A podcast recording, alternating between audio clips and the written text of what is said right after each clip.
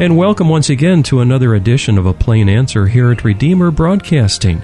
I'm Dan Elmendorf, and joining me once again in the studio today is the Reverend Mark Diedrich, pastor of the P C A Church in Kingston, New York. Good to be here, Dan. And Doctor Hans Vogt, associate professor, Ulster County Community College. Happy to be here. Well, gentlemen, uh, last week we left this off at immigration, and we were going to be picking it up again today. And uh, time has flown so fast. Here we are once again. And uh, yes, we would like to talk more about immigration. And uh, right before we opened the mic, one of you gentlemen was talking about a person in the Bible that would be great to talk about in our opening segment here. That person is Ruth. And who can help us remember some of the facts surrounding her life? Well, uh, you have the story, of course, Ruth in the Old Testament. Uh, you have a Jewish couple, uh, Elimelech and Naomi, who had uh, moved to Moab as immigrants. Uh, and then, of course, um, their children uh, married uh, Moabite women. Uh, Elimelech dies. The two sons die. Uh, and Naomi decides to return back home to Israel. And her daughter-in-law, Ruth, makes the decision to go with her as an immigrant, now from Moab into Israel. And she makes a commitment not just to travel with Naomi, but to identify and assimilate. Uh, in Ruth one, verse sixteen, she says, "Wherever you go, I will go, mm-hmm. and where you stay, I will stay. Your people will be my people, and your God, my God." Mm-hmm. And so, it, we again, we have that, we talked about it last week, that commitment that you, you come as an immigrant, then you are going to assimilate, you are going to, um, not just in terms of, of submitting yourself to the laws, but also in terms of faith as well. Mm. Yeah, that that whole story also gets into, we were talking last week about the uh, the alien who was to be cared for, and the widows. Of course, uh, Ruth was a widow, her husband Malon having died, and and Naomi, uh, Elimelech having died, and so they're, they're widows, but Ruth is also the alien there. And what did they have? They had this principle of, of gleaning. In other words, uh, when the harvesters went out, they left stuff. They didn't clean the fields. They left stuff for those who had special needs. And so that's what Ruth was doing.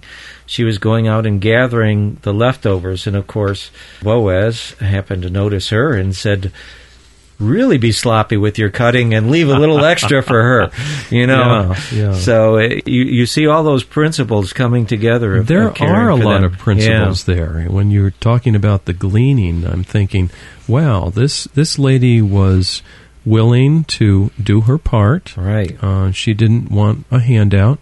She was willing to work at it and get provision that way. Yeah. Now, an opposite story, um, of course, one of, of Boaz and, and Ruth's Uh, descendants is going to be King David, right? Mm. And unfortunately, King David has sort of an opposite experience where he mm. sees a beautiful uh, foreign woman, Bathsheba, decides he wants her for himself, uh, and then decides that he has to get rid of Uriah the Hittite, her husband, and, mm-hmm. and arranges to have him bumped off in battle. Um, so, you know, there's sort of the, the opposite example of not treating uh, the strangers within your, uh, within your mm, midst well. That's a good point. Anything else from the life of Ruth that we might uh, try to apply to the whole idea and even debate about immigration?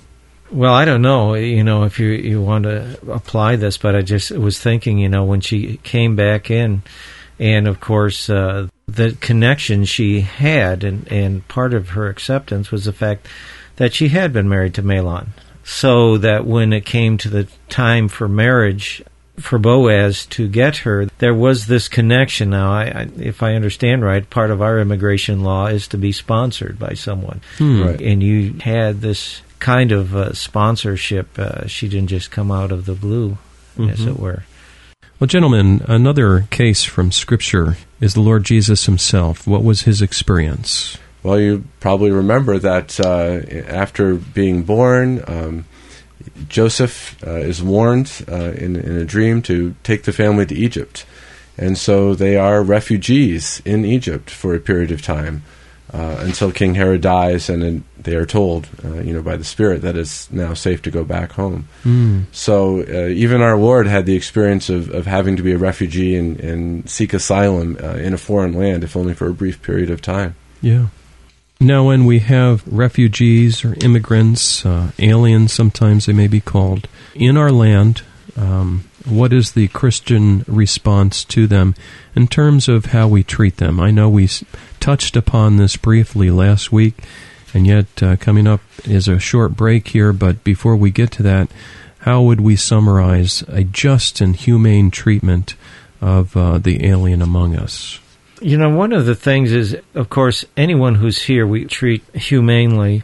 But one of the things that we have to, we were talking about being a refugee, we have a number of people who are persecuted, and sometimes we have a lot of Christians who are trying to get to this country because they're persecuted and, mm-hmm. and often deported back with uh, sometimes disastrous results. I hmm. cannot help but remember probably about ten years or so, I went to a concert uh, where Michael Card was singing, and he was talking about, at that time, I believe it was in the Philadelphia area, a number of Chinese Christians who were trying to get entrance into this country, and the nation, it seemed, was determined to deport them back to China, but of course they did not want to go because of the persecution that they were receiving. And and one of the things is, it's really sad when our nation doesn't recognize some of the persecutions going on, and, and some of the reasons for people coming here is to get away from some of this persecution. Mm-hmm. And that's been a principle of our immigration policy from the beginning, the idea that we offer asylum Uh, to the persecuted and, and to the oppressed. Mm-hmm. Um, and we do admit um, tens of thousands of refugees each year. I'm just looking at the numbers in front of me. The, in the year two thousand eight, um, over sixty thousand refugees were admitted to the United States.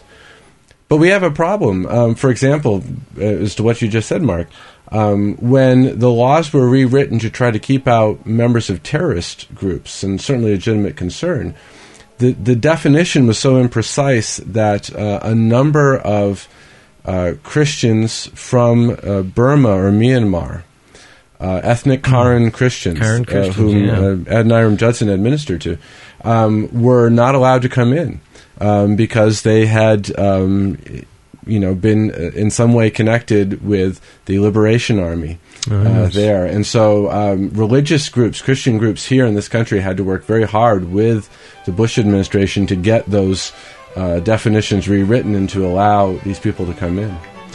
Good. Well, keep that thought. I see that we're up against a break here. We'll be right back. You're listening to A Plain Answer here at Redeemer Broadcasting. Today's discussion is on immigration. Stay with us.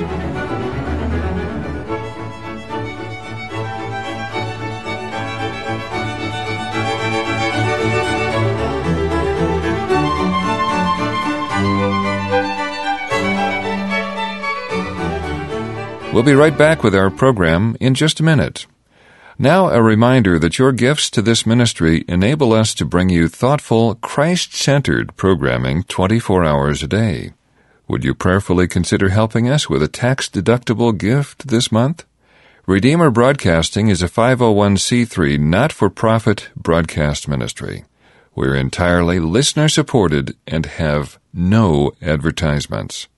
If you would like to help support us this month, and perhaps in the future, our mailing address is Redeemer Broadcasting, Post Office Box fifteen twenty, Olive Bridge, New York, one two four six one. Once again, Redeemer Broadcasting, Post Office Box fifteen twenty, Olive Bridge, New York, one two four six one. Stay with us now for the second half of our program.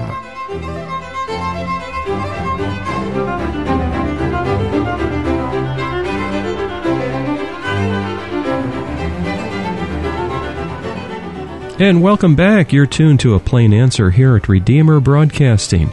I'm Dan Elmendorf, and joining me in the studio today, the Reverend Mark Diedrich, pastor of the P C A Church in Kingston, New York, and Professor Hans Vogt of Ulster County Community College. We've been talking about immigration. This is the second uh, broadcast dealing with this interesting subject. And gentlemen, a follow-up question now on immigration is regarding the legal aspects of uh, immigration and maybe what some of our policies should be. Um, we're Christian men here. We've read the Bible. Not that we're necessarily experts on every word in the Bible, but certainly we come at this from a biblical perspective. And um, if we were to um, work, you know, maybe some of our kids, you know, some of us here have homeschooled, and lots of those kids are trained in law and uh, politics and even that, and sometimes uh, you never know. They may get into uh, being the future leaders. We hope they will, of this great nation. Anyway, who wants to get us started here about talking about some of the key legal aspects of immigration and how it is to be done? Well, I think obviously any country, including the United States, has uh, a duty uh, as well as the right to maintain control uh, over its borders, to try to uh, keep track of, of who is in this country. There are legitimate uh, security concerns there. Um, I, I think particularly for the U S that has to be tempered with the realization that we are so large and have such long land and sea borders that mm-hmm. you are never going to get one hundred percent control of that. But also, I think, you know, when we look at it from a Christian perspective, we, we certainly have the biblical imperative to, to do justice um, to the alien. We also have the biblical uh, imperative to uh, respect the law and to respect mm-hmm. those in authority. And so I think we can and we need to balance compassion uh, and justice. We need to mm-hmm. balance fair treatment for all. Um, regardless of what country it is you're coming from, um, but also with an insistence that uh, everybody does need to follow the law. Mm-hmm. Well, here's a case in point that's uh, hypothetical but could really happen. Uh, suppose one of you fellows are involved in a class, maybe English as a second language. Uh, you're, you're helping um, immigrants uh, to learn English, and then lo and behold, you find out you've got a few in the class who are illegal aliens. Um, how could that be handled? Well, I think one of the things that you certainly have to do is is tell them, the individual, that they need to get in line with the law. Mm-hmm. And uh, that may be very difficult, but I think they need to do that. I know immigrant law is very difficult. I I think, as mentioned before, I have a daughter-in-law who is Canadian, and it has cost. Uh, it, it, there, there are situations that they've been in because of her status as an alien, as a legal alien. For this a legal, a legal, or not an illegal. illegal, not an illegal, a legal. Yeah, uh, starting with the letter L, legal. Yes, she is legal, uh, but uh, in order to maintain that legal status, especially with them being down in Brazil, they at one time had to buy two special airline tickets. I mean, it's cost them hundreds of dollars. Yeah. uh, for her to jump through the correct hoops. Mm-hmm. Um, it's because our country has a concern. Sure. And I wouldn't say that that's wrong. Yeah. Um, so you would go to this person in your class and basically counsel them to go right. through the proper means and, and become a, a, a citizen. Right. And that harkens, to, of course, to the case in Matthew eighteen where you have uh, an offended brother. And, uh, and it kind of reminds me of that anyway. Of, mm. if, if he's offended, you go speak to him first. You don't blab it all over to everybody. Right. And uh, that's a much better way of dealing with the problem. Well, that's a Christian principles there, yeah. Mm-hmm. Now, what about um, security concerns? I, that seems to be on um, the radar screen, as it were, of uh, a lot of people today. Um, people manage to get in to our borders, and Hans, you've mentioned we're never going to get one hundred percent patrols and all of that uh, of our border, but what do we want to do in terms of protecting this country and yet having a biblical perspective to the immigrant but maintaining this security? Any any guidelines there? Well, this has been a long-standing problem. Um, you know, the United States has wrestled with this. Um, first with, uh, in the time period that I studied and wrote about, the early twentieth century, with uh, anarchists, who were the, the terrorists of that time, Uh, then, in, in, after World War Two and the Cold War, um, communists. Um, today, with terrorists. What what did the anarchists want to do? They wanted to overthrow all government. Mm-hmm. Okay. All right, all right. But, you know, the problem is, so so what? How has the government handled it? Well, they passed laws saying uh, that anarchists can't come, and then later communists can't come, and that later, mm-hmm. uh, or Nazis can't come, or uh, now terrorists can't come. Well, how do you enforce that? Well, you ask immigrants, are you an anarchist? And then they'll say, are oh, no, I'm not terrorist? An anarchist until yeah. I get there. Exactly. I mean, and, and if you read the, the application for, first of all, to come into the country and then for naturalization, and, and Mark, your daughter-in-law can tell you this, I'm sure, that they, they still ask you these questions. Are you yeah. now or have you ever been a Nazi? Are you now or have you ever been a communist? Yeah. Are you now or have you ever been a member of Al-Qaeda? Well, clearly, if you were, you aren't going to admit to it. So... how do you design a law that's going to, you know, you, you want, these are legitimate concerns, um, but in term, you know, the, as always, the devil's in the details, right? How do you mm. actually enforce it? How do you really figure yeah. out who is safe to let in and who isn't? Mm-hmm. I, I see you're thinking, you know, uh, everything's solved by the gospel, and I don't mean to just, you know, just be so vague, but, you know, if if we follow the Great Commission and God is blessing that evangelism and the hearts are changed, man, will this country start becoming safe, you know? mm-hmm. Uh, mm-hmm. And, and by the way, you mentioned uh, naturalization, and uh, before we opened the mic one of the times, um, somebody mentioned that, uh, Hans, you mentioned that there's these naturalization tests, and right. there's actually online uh, self-tests you can take to prepare Um, to be naturalized.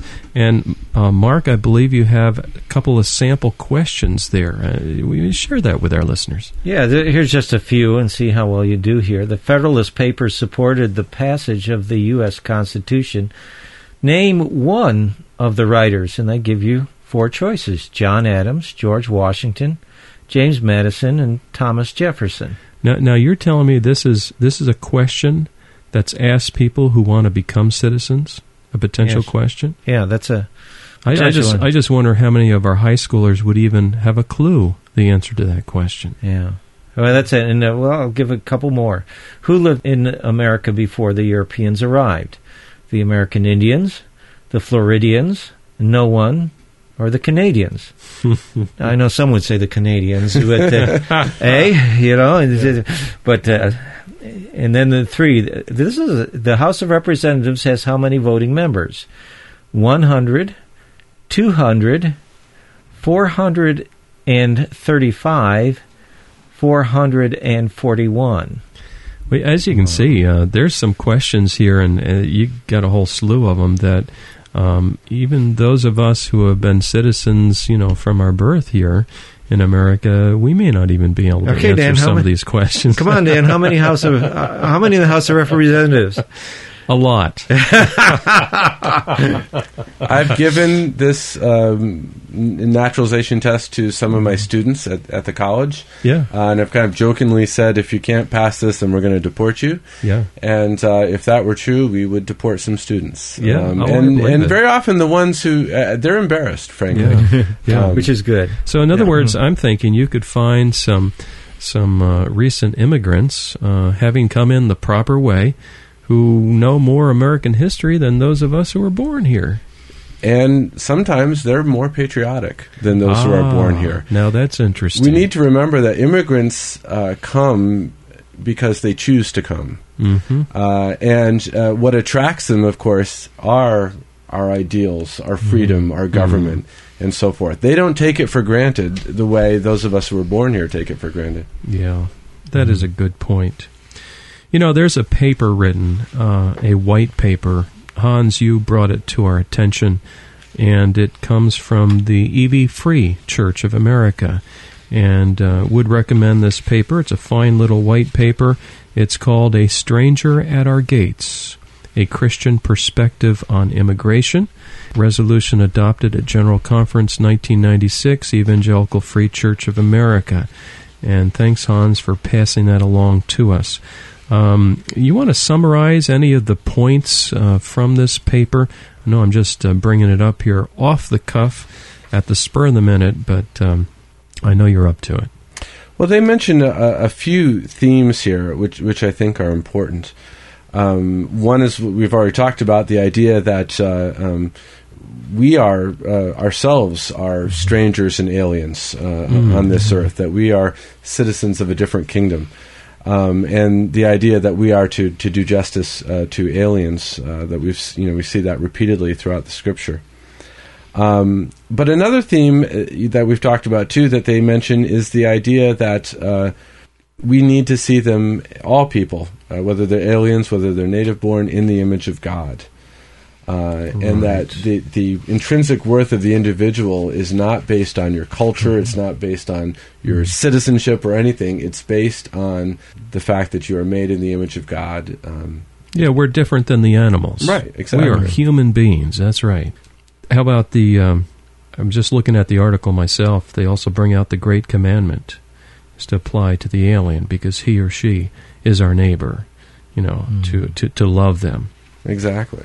Uh, and when you talk about, you know, as we do, as we, you know, society has been obviously debating um, uh, these issues about immigration and, and how do we change the laws and so forth. Um, one of the things I like about this paper is they also ask some, some sort of self-reflective questions. Um, to what extent are our attitudes toward immigration shaped by racism or by materialism? Mm-hmm. Um, in other words, uh, we need to always, you know, be checking with ourselves, is our, are our attitudes, is mm-hmm. our heart in the right place, or are yeah. we letting wrong, sinful attitudes creep in here? Mm. I haven't been in these situations very often, but, but what I want to share is, have you ever been in a church situation where there were a variety of people from different walks of life, from different races, from different mm-hmm. cultures, um, maybe Asians, um, African Americans, Uh, Dutch people, and they all are converted. They all love Jesus. There is such a wonderful feeling uh, uh, I get when I'm in a church like that, where people, uh, it's like the little old Sunday school song, red and yellow, black and white, they're precious in His sight. And uh, when they all worship together, it's just a wonderful thing. And, you know, I, I think it's just a little bit of heaven on earth.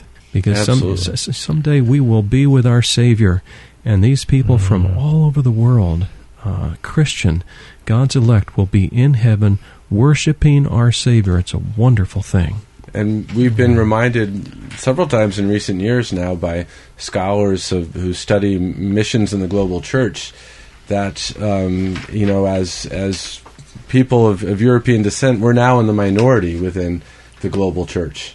Yeah, um, and so you know um, we need to be comfortable with that. The idea that uh, it's true when we when we get to heaven, it's going to be every kindred, every tribe, every it's true. Tongue.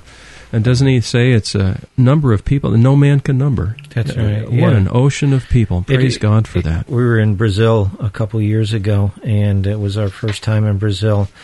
And my son went and introduced this individual who was a basically a rag seller on the street, but he was a Christian. And it was just so neat to meet Huvens. And uh, we had an instant bond right there, you yeah, know. Yeah. He didn't speak hardly any English, just a very little English. And I spoke uh, far less Portuguese, mm-hmm. but uh, we had this instant bond right there. It makes uh, a difference when you know the faith. Same person, yeah. doesn't it? Yeah. The person of the Lord Jesus yeah. Christ. Well, gentlemen, this has been a good discussion today. Let's have some quick wrap-up comments. I see we're running up against the clock here. And uh, how about some summary statements regarding immigration? Well, I think one of the things we understand, because we are aliens, uh, we love the aliens as well, and, and uh, I, I would say immigration is also a great opportunity to reach out with the gospel of Jesus Christ to cultures and nations we can't get into. Hmm. And some of those people will be going back to those nations. Mm. So this is a, a tremendous opportunity for us as Christians. So see it as an opportunity. Exactly. Yeah. I would agree wholeheartedly. One of the things that's interesting is that in the, the, the time period that I studied in the late nineteenth, early twentieth century, there were many writers who commented on the idea that the United States was reversing or undoing the Tower of Babel. Mm-hmm. Uh, that... Uh, we're, at, we're, of course, in the, in the Tower of Babel, of course, the, the peoples of the earth were confused and scattered and, and divided. And many commentators and scholars saw the United States reversing that and bringing together all the people mm-hmm. of the world. And I think if we take that, obviously from a Christian perspective, that that our unity uh, uh, comes through Christ, uh, I think that's a wonderful that, vision. Yeah, right, as long as we're not building up a name for ourselves and having the pride of the people right. of that day, it's a wonderful thing. Right. And uh, that, mm-hmm. that actually is a strong argument for having one language uh, in a nation, because mm-hmm. it gives it great strength. Well, gentlemen, it's been a pleasure, and I trust that uh, our listeners found this helpful today. We've been talking about immigration here on A Plain Answer at Redeemer Broadcasting. In the studio today with me has been the Reverend Mark Diedrich, pastor of the P C A Church in Kingston, New York, and Doctor Hans Vogt, associate professor, Ulster County Community College. We invite you to visit our website at redeemer broadcasting dot org, where all these programs are archived as M P three files there for your enjoyment. Please join us again next week at this same time for another edition of A Plain Answer.